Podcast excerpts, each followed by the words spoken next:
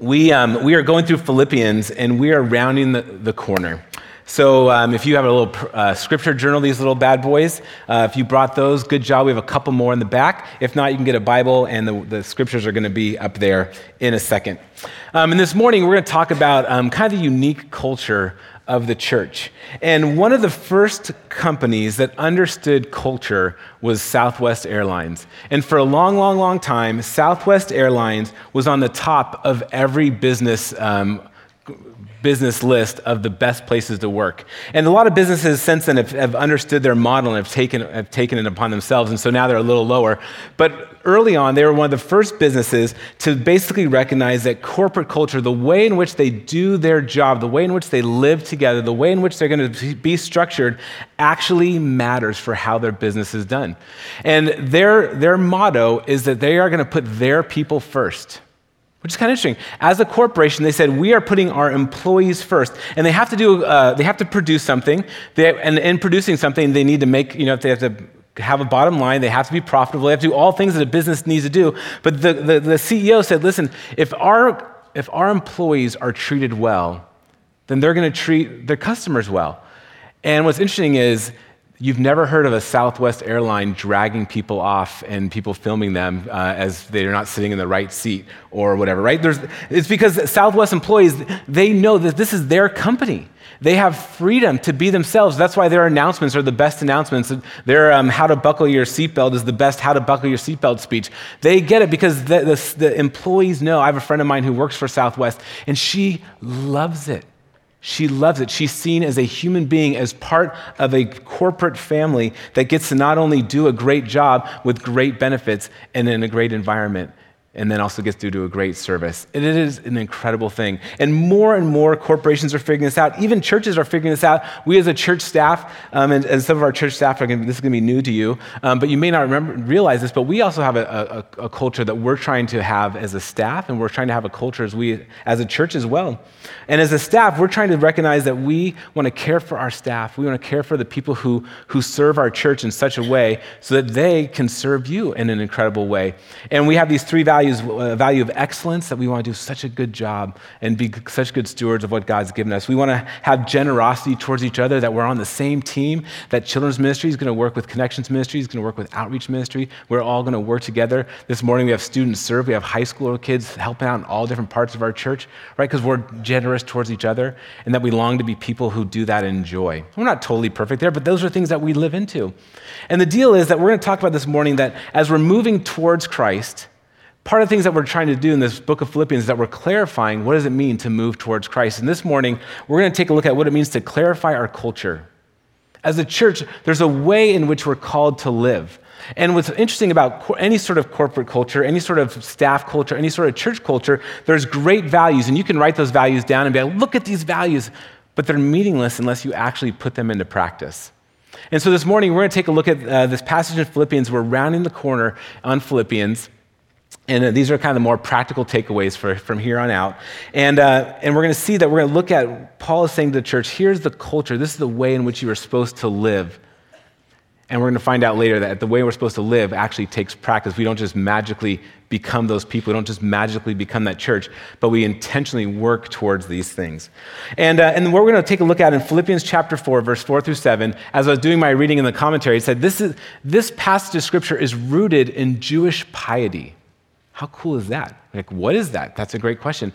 Well, Christianity is rooted in Judaism, and there's a way in which Jewish people lived in response to God. And piety is this idea of heartfelt devotion to God. And so piety is actually our culture. And Paul is drawing on some of the best of the Jewish traditions that said, listen, the way in which we are going to live is that we are people who are connected to Yahweh.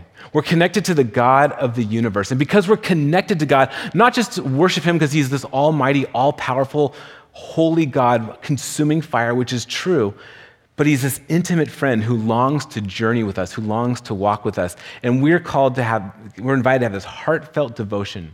And as we have this heartfelt devotion to God, then our lives are going to reflect certain characteristics.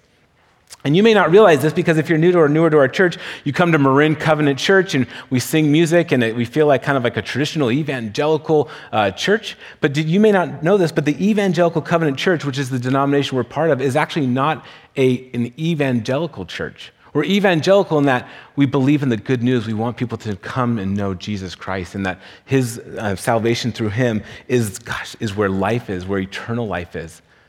But we are actually a denomination that was rooted in piety. We're a Swedish immigrant church, which means that the Swedish uh, people in the 1800s, they, they lived, uh, Lutheranism was their, was the state religion. And because you were Swedish, you were born in uh, Sweden, you were Lutheran. And they were like, no, there's got to be more to just being born in Sweden that makes you a Lutheran. There's this idea that, no, we want to be people who are connected to God, who have this heartfelt devotion to God. And there's this pietistic movement where all these these Christians gathered together and said, no, no, what, what matters is not if we believe all the 37 things of, of 18th century uh, Lutheran or if we all don't play cards and listen to all the right music, but no, if, if you know and love God and I know and love God, then we are going to journey together. And one of the early covenanters in the late 1800s, what they would say is, How goes your walk? That would be the way that they would be with each other. Like, How goes your walk? Recognizing that their spiritual formation was this journey towards Christ, was this walk with Christ you, by being a part of Marin Covenant Church, are actually connected to a pietist tradition. So you're already crushing it. You already have got an A plus on today's assignment. So good job. So we, as Christians, as part of the covenant church, as Christians who know and love God, as Christians who take the Word of God seriously, as Christians who are rooted to the Word of God found in Philippians, which is rooted in Jewish piety, the beginning of our moment this morning is to recognize that we are called to have a heartfelt devotion to God, to love God with all of our heart, with all of our soul, with all of our strength, and all of our mind. And from there, right, that is the seed, and from there plants this incredible tree that bears incredible fruit. And so this morning, if you have your scripture journal, we're going to walk through Philippians chapter 4, verse 4 through 7, and look at what are some of the things that are markers of a culture of people who are rooted in piety, people who are rooted in having a heartfelt devotion to Jesus Christ. There's certain things that our character, that our body should look like. So here we are, Philippians chapter 4. Verse 4 says this Rejoice in the Lord always. Again, I will say rejoice. There's like some old 1980s song that always comes in my head whenever, whenever we hear that. Rejoice in the Lord always. Isn't that funny? Rejoice in the Lord always. Joy is such this weird thing. And I, I, am not going to lie, I, I always wrestle with what does it mean to, what does joy really mean? Because there's a difference between happiness and joy. Those are two different things. And a lot of times we want to be happy, but what God is inviting us to is to say, no, that we are joy filled people. Our joy is anchored in Christ. Rejoice in the Lord. Last week, Michael gave this incredible sermon, and uh, he taught, I love this. One of the distinctions that he said that has been with me all week is that we don't live by faith, but we live in faith. Like our very being, our very position is being in faith. Our joy is being in Christ. We're not near Christ. We're not white knuckling trying to be good Christian people, but we're in Christ. And because we're in Christ, we have this joy. And what's incredible is joy is a mark of Christians. For, since the beginning of Christianity, one of the markers that made Christians stand out as kind of oddballs was not that they didn't cuss, and it wasn't that they didn't drink as much wine as everybody else, but is that they were people filled with joy. And for all of human history until about 50 years ago, life is really hard. It took everything in a community to just not starve to death or die in war. I mean, life was really hard for all of human history. And so life is hard for us as well, but I mean, it was really, really hard. And even in the midst of a really hard life, Christians found joy because they were in Christ. Last week, um, I got to listen to uh, David Brooks give a talk, and David Brooks is a New York Times um, columnist and a bestseller. He wrote this book called The Second Mountain. It's, it's him kind of navigating his, his little midlife crisis. And I don't want to have a midlife crisis, so I'm reading all the midlife crisis people's books to know. But this whole book about the second mountain is this idea that in the first part of your life, you're, you're moving to attain this thing. You have these accomplishments, these goals. You want to be the man or the woman and do this thing. But the second mountain is even a bigger mountain. It's, it's a mountain where your life has, you lean into the purpose of your life, which is to give your life away. And, uh, and he, I just think he gives the best distinction between happiness and joy. And as Christians, we all want to be happy, but as Christians, we're called to joy. And this is what he says What's the difference, what's the difference between happiness and joy? Happiness involves a victory for the self, it's an expansion of self. Happiness comes as we move towards our goals, when things go our way. When you get a big promotion, when you graduate from college, when your team wins a Super Bowl. Happiness often has to do with some success, some new ability, or some heightened sensual pleasure. But joy tends to involve some transcendence of self. It's when the skin or barrier between you and some other person or entity fades away and you feel fused together. Joy is present when mother and baby are gazing adoringly into each other's eyes, when a hiker is overwhelmed by the beauty of the woods and feels one with nature, when a gaggle of friends are dancing deliriously in unison. Joy often involves self forgetting. Happiness is what we aim for on the first mountain, but joy is the byproduct of living on the second mountain. I love it. It's, it's when the skin, it's when the, the skin barrier between you and some other person or entity fades away. And as um, David Brooks became a, a, follower of Christ later in his life, and he's wrestling with what this means. It's interesting as he's, he's kind of navigating that. But what he's come to realize, which is what Christians have known forever, is that when we're in intimate relationship with one another, there's joy. And our, our posture towards God, piety, is about being in an intimate relationship with God. And what's interesting is, Kate and I have been married for a long time, and we've had plenty of seasons that are really happy. Um, we've had a, a, season that's been kind of challenging for external reasons and internal reasons, and it's like, oh man, this is what like this new season of life and marriage is all about. You know, when I was 20, this is not how I envisioned it. But what's crazy is, I think we have experienced more joy in this year of really hard challenge than we have even happiness in some of our younger years. Because what happens is the more you become intimate with someone, the more the barrier between you and somebody else is, is erased, all the things that we do to gird up to prove how great we are get to fade, and you just get to be your authentic self, to be loved as your authentic self. And God is the perfect partner, the perfect friend, the perfect person to walk with us. And the more that we come close to Him, our joy is Him. So we rejoice in the Lord. We rejoice in the Lord because our identity is secure, our personhood is secure, we are valued, we've been given purpose, we've been given something to do that's bigger than our own selfish needs. And so we rejoice in the Lord. So, part of our culture, rooted in piety, is that we rejoice in the Lord. Our joy is anchored in Jesus Christ. He goes on to say, Let your, reasonably, let your reasonable, ugh, reasonableness be known to everyone. The Lord is at hand. Boy, that's, that's inspiring. Let your reasonable, and reasonable, I can't even say it, reasonableness be known to everybody. And uh, like I said, Michael gave an excellent sermon last week, and I'm like, gosh, I knew he did such a good sermon because halfway through I started feeling really insecure. I'm like, gosh, Michael's crushing it. And, uh, and he busted out all this Greek, and he did all these fancy, like, he's really smart. So I'm like, well, I want to be smart too. So I like, I'm going to do some Greek work because here's the deal reasonableness is such a boring word. And in fact, in the NIV, the Bible that I normally read in my normal quiet time, it says, let your gentleness be known to everybody. And I'm like, is it gentleness or is it reasonableness? And so you do your little Greek study and you realize that the Greek word for reasonableness is epi, no, it's epiakis, something like that. It's a dead language. I don't even know. But I did my little Greek study because I wanted to be like Michael, who pronounces Greek better than me. But it's this, it's this really unique word, epiakis.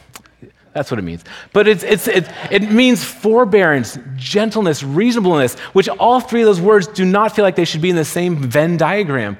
But they are because it's, it's a word that's rooted to wisdom. In James chapter 3, verse 17 says, The wisdom of the Lord is epiakis.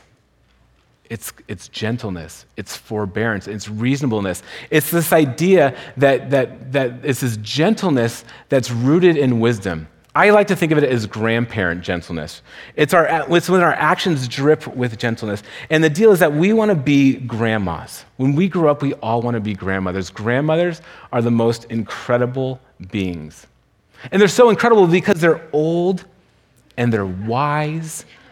They've raised you, hellion kids who are now adults, and now they just get to love their grandkids. They get to sit in the bed with them and they get to read stories with them. And you know what's weird? Because they dealt with you as an adult, they don't care about their kids' grades. They don't care about if they got to go to homecoming or not. They didn't care about if they're experimenting with stuff they shouldn't be experimenting with at their age. They're just settled. Because they're wise. They know where the decimal point is. And because they know where the decimal point is, they get to just love their grandkids. Now, my grandma was not like this. My grandma, you know, she sent us outside in the heat of the summer, and uh, she wasn't the kind grandmother that, uh, that we all wanted. I think she would have been, as we would if I lived closer. But I love this picture of the grandma who loves us.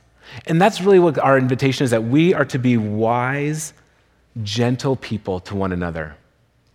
What's crazy is not we're wise, gentle people to, to the people that we like.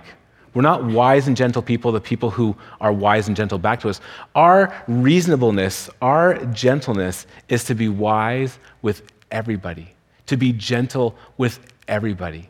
And we live in a context and in a culture where no one is gentle where no one is wise with each other. There is no forbearance. In fact, we're so fast to be offended that we just like, we burn bridges. We want to burn bridges as quickly as possible. And in fact, if you burn, the more bridges you burn, the better Christian you are because you are standing up for the right thing. But I think if we're going to have this culture of piety rooted in heartfelt devotion to Christ, then we model his long suffering towards one another, that we are gentle towards one another. The way I think of it is, is that, that we're shock absorbers, right? We all, we all have prickly friends. We all have particular friends. Maybe you're one of the partic- particular, particular prickly friends. God bless you for that. As followers of Christ, though, our job is to not react to the prickly people around us. There's always reasons to be offended. There's always reasons to be hurt. There's always for reasons to walk in and for people to bump us. But as Christians, as people whose hearts are transformed by Christ, we're people who take people's prickliness and we absorb it. It's costly. It is a costly call to be gentle to everybody. But that's what we do. We absorb people's prickliness and we extend love and grace, and therefore we model the culture of Christ. We rejoice in the Lord always, and then our actions drip with gentleness. Can you imagine if we could just get those two things right?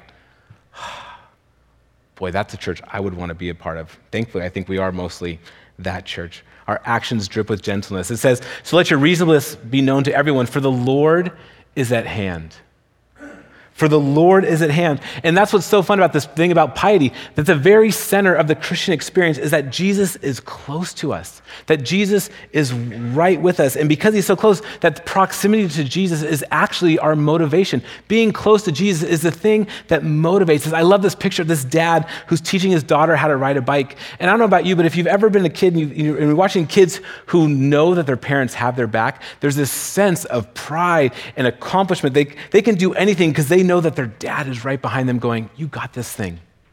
You got this thing. They have no idea that all that goes into, that, all that goes into it, but there's a, there's a sense of, of, of stability.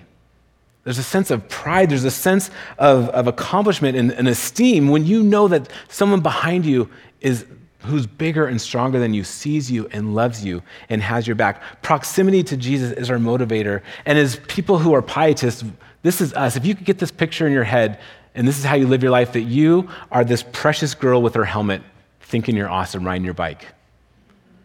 But the reality is that we are only awesome riding our bike because there's a heavenly Father who is so gracious, who is so kind, who is so gentle, who is so long suffering, who will spend all day behind us, holding onto the bike, pushing us, cheering us on. And the more that we recognize who's motivating us, who's protecting us, who's empowering us, the more that we get to be even more settled as we settle in to this walk with Christ. So the Lord is at hand. And then he goes on and says this Do not be anxious about anything, but in everything, by prayer and supplication and thanksgiving, let your requests be made known to God. And what's interesting is I really wrestle with this. Do not be anxious about anything. And I know in our culture and in our context, anxiety is an epidemic. There's people who I dearly love who've been wrestled with anxiety their whole life, doing student ministry and working with young people forever and ever. It is on the rise, and our entire culture is paralyzed by it. I found this picture of a 3D image, and you don't have 3D glasses. But I want you to look at this picture because it's going to cause you anxiety.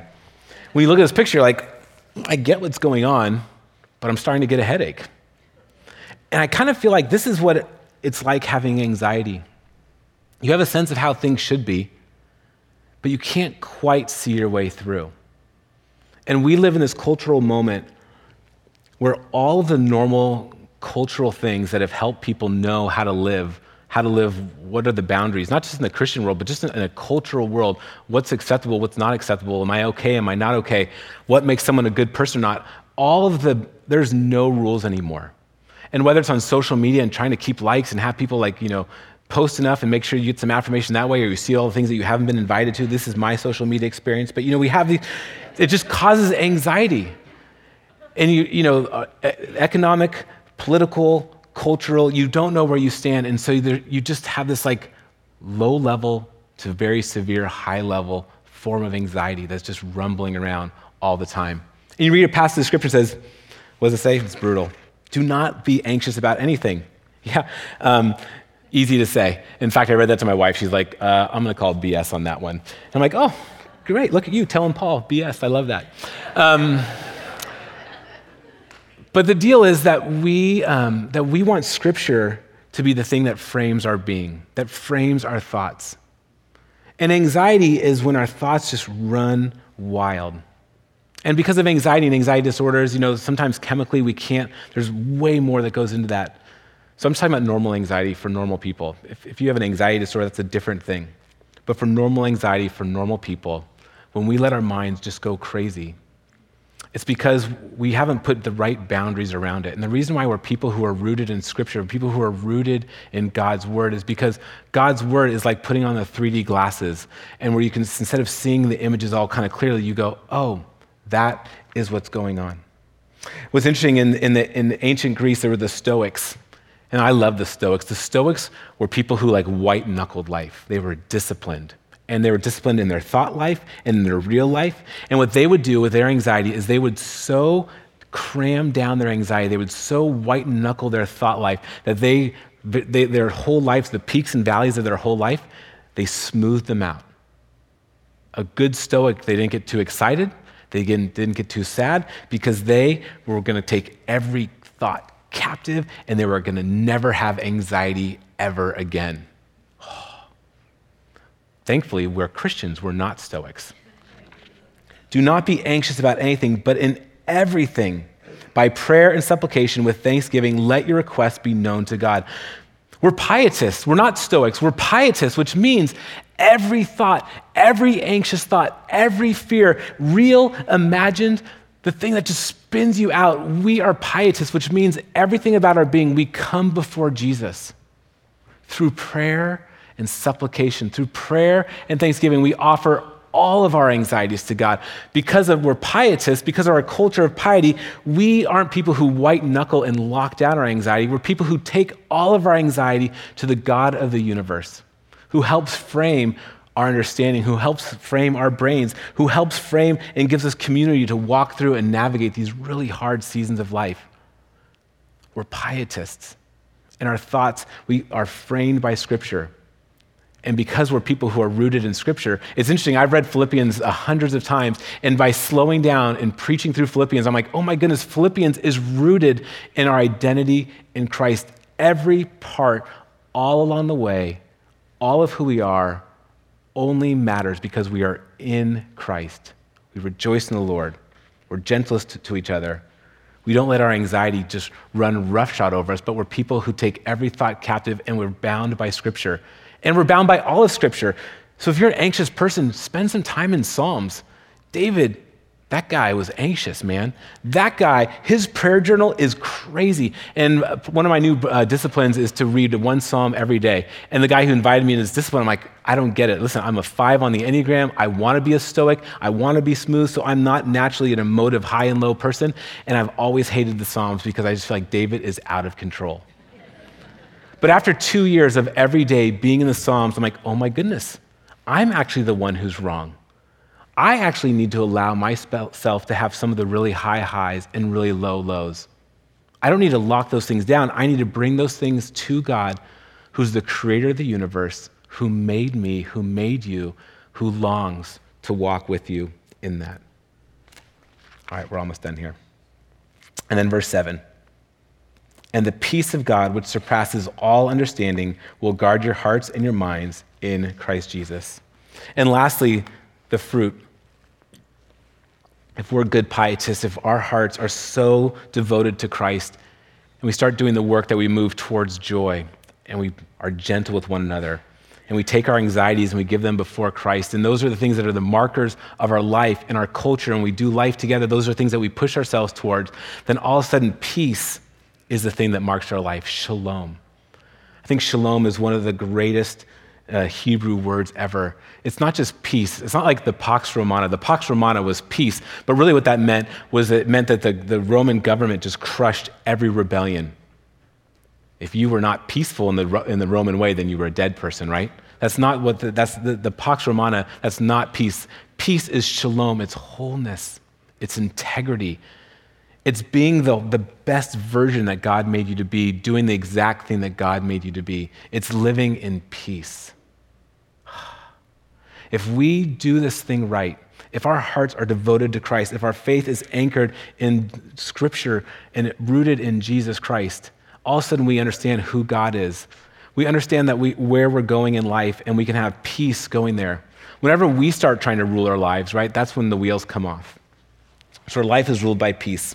I don't know if you guys are big fans of Ariana Grande. Um, I'm not. But she, uh, she went to Disneyland, and, uh, and there's this great picture of her with Mickey Mouse.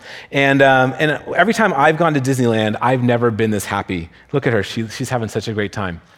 Whenever I go to Disneyland, I hate it.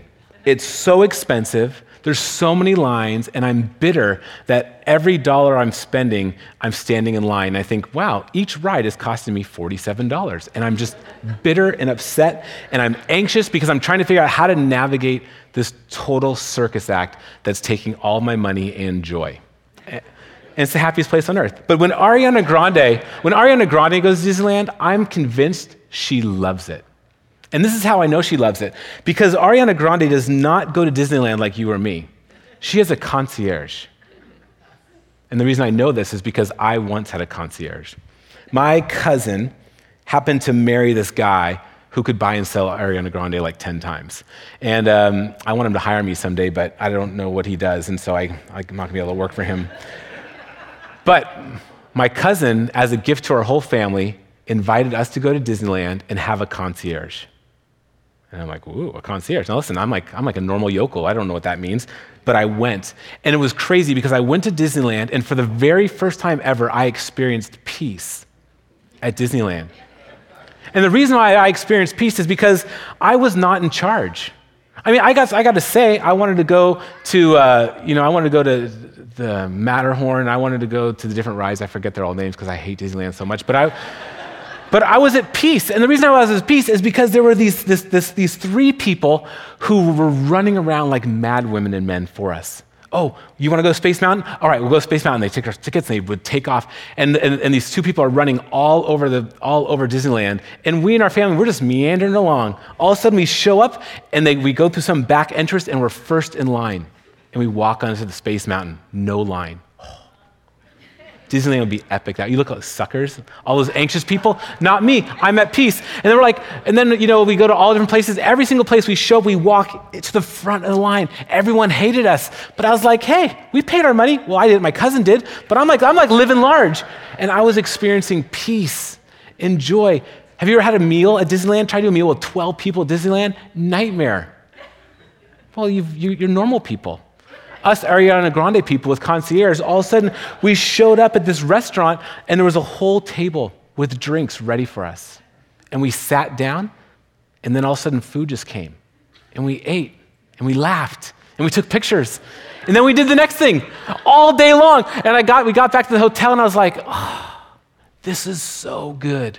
This is how Disneyland was meant to be made, how it was meant to be experienced. And I realized it was meant to be experienced because there was somebody who was in charge, who had resources, who had access, who had power, and who navigated the way for us. When I try to do that all by myself, I'm anxious, I'm frustrated, I'm upset, I am not pietistic. I'm not a very good Christian. But when I recognize that the God of the universe longs to walk with me, longs to live with me, longs to express joy and peace and life with me, when I trust His leaning and not try to make everything happen, all of a sudden, I get to be at peace. And like I said in the beginning, life has always been hard. So being at peace does not mean that everything's going to work out the way you want it to work out. But what it does mean is that the God of the universe has made himself known to you and me. He offers us his presence. He invites us to walk with him.